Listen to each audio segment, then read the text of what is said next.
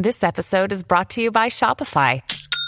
Forget the frustration of picking commerce platforms when you switch your business to Shopify, the global commerce platform that supercharges your selling wherever you sell. With Shopify, you'll harness the same intuitive features, trusted apps, and powerful analytics used by the world's leading brands. Sign up today for your $1 per month trial period at shopify.com slash tech, all lowercase. That's shopify.com slash tech.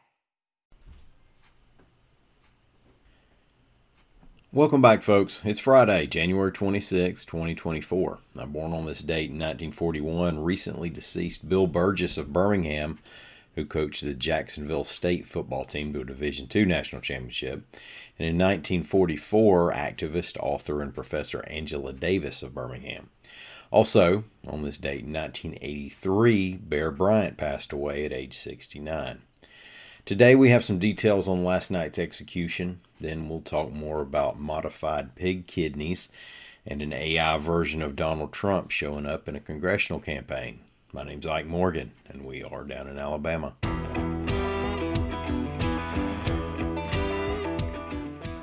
Alabama became the first state in the U.S. to use the nitrogen hypoxia method of execution Thursday night when it put to death convicted murderer Kenneth Eugene Smith, reports AL.com's Ivana Hrynkiw.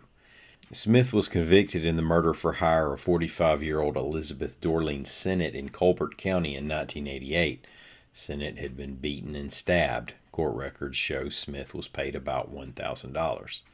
The state previously attempted to execute Smith by lethal injection, but had trouble accessing a vein and didn't complete the execution within the allotted time by the state's execution protocol.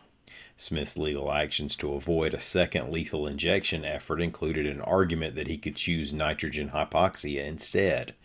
At that time, the state didn't have a protocol in place for using nitrogen, which has also been approved for use by Oklahoma and Mississippi, but had not yet been used anywhere until last night. The Alabama Department of Corrections delivered a protocol, which was approved by the state's Supreme Court. Smith's legal efforts then to challenge the constitutionality of the new method failed. The method includes using a mask on the condemned to replace breathable air with nitrogen. So, a major part of the story is whether nitrogen will be considered an acceptable method of execution going forward. The state continues to stand behind the method. Attorney General Steve Marshall last night said the execution took place without problems, and he called the method humane and effective. Now, five members of the media were allowed to witness the execution, including our Ivana Hrynkiw. Now, here's Ivana's description of what took place. Following the flow of nitrogen gas, Kenneth Smith laid on the gurney and shook for about two minutes, shaking and writhing on that gurney. The gurney did move several times there.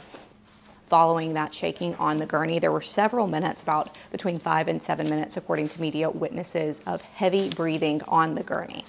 At about 8.08, movement appeared to stop and there was no perceptible breathing from Kenneth Smith. The curtains to the execution viewing room closed at 8.15 p.m. Central Time and Governor Ivey pronounced death at 8.25 Central Time. One thing that Kenneth Smith's attorneys were very afraid of is that he might vomit into the mask. He did not uh, show any signs of vomiting there into the mask.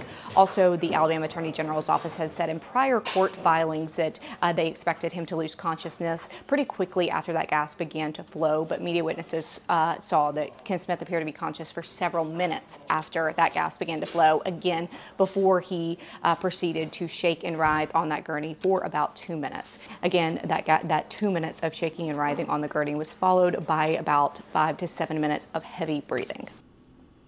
You may remember back in August we reported on success UAB researchers had in transplanting a genetically modified pig kidney into a brain dead patient.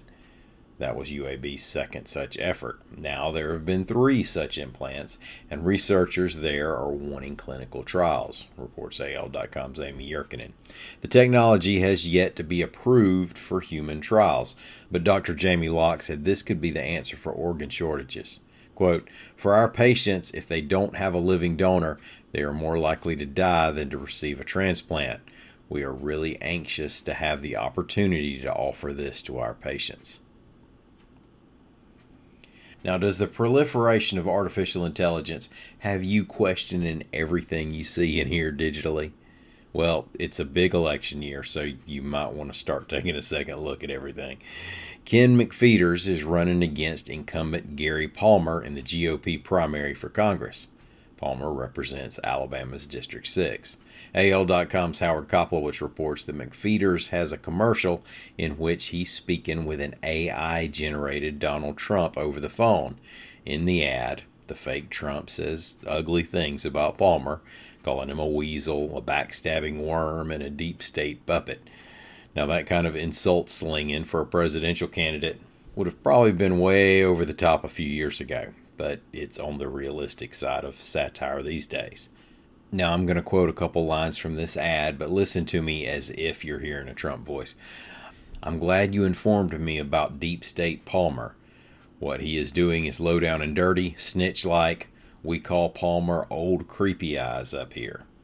Now, to be clear, that's fake Trump, not real Trump. Responded the Palmer campaign to McPheeter and his efforts, quote, even the use of artificial intelligence doesn't make him relevant, end quote. Thank y'all so much for listening. Have a great weekend. We're going to be back here on Monday. Until then, as always, come by and see what we're doing anytime you want to. We're open 24 hours a day and 7 days a week on the World Wide Web at al.com.